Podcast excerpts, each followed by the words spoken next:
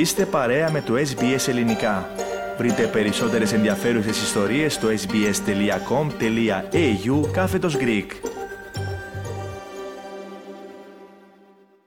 Θεοφιλέστατοι αδελφοί συνεπίσκοποι και αγαπητά μου παιδιά, οι περισσότεροι από εκείνους που αναφέρονται στην εορτή των Χριστουγέννων εστιάζουν την προσοχή τους στο ότι ο Θεός γίνεται άνθρωπος για να κάνει τον άνθρωπο Θεό.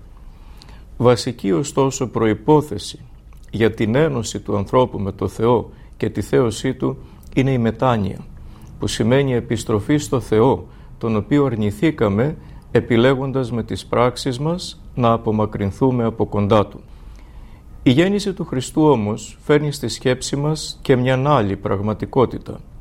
Δεν καλείται μόνο ο άνθρωπος σε επιστροφή και μετάνοια, αλλά σηματοδοτείται πλέον και η επιστροφή του Θεού στον κόσμο. Με το μυστήριο της ενσαρκώσεως, ο Θεός επιστρέφει στη ζωή της ανθρωπότητας με τρόπο ευνηδιαστικό και παράδοξο.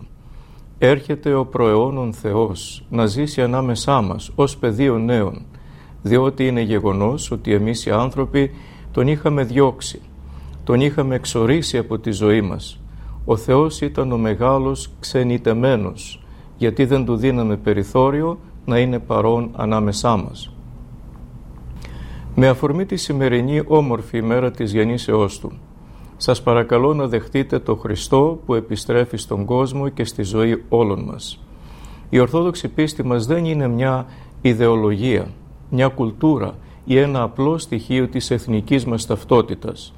Η πίστη μας βασίζεται στην εγκόσμια παρουσία του γεννηθέντος, σταυρωθέντος και αναστηθέντος Χριστού.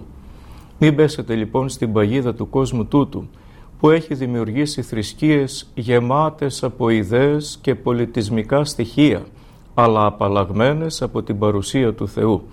Εμείς έχουμε ζωντανή πίστη και ζωντανό Θεό. Τον Θεό θέλουμε στη ζωή μας, Αυτόν ποθούμε, σε Αυτόν πιστεύουμε και σε Αυτόν ελπίζουμε.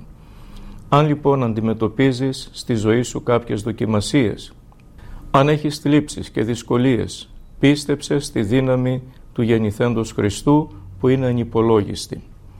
Και μη ζητιανεύεις την ευτυχία χτυπώντας λάθος πόρτες. Μη στηρίζεσαι σε λάθος ανθρώπους. Πίστεψε στο Χριστό. Κάνε φάτνη την καρδιά σου και βάλε τον να κατοικήσει. Και τότε εσύ μαζί με τον Χριστό, οι δυο σας, θα πραγματοποιήσετε το μεγάλο θαύμα της αλλαγής στη ζωή σου. Καλά Χριστούγεννα και ευλογημένο το νέο έτος. Θέλετε να ακούσετε περισσότερες ιστορίες σαν και αυτήν; Ακούστε στο Apple Podcast, στο Google Podcast, στο Spotify ή οπουδήποτε ακούτε podcast.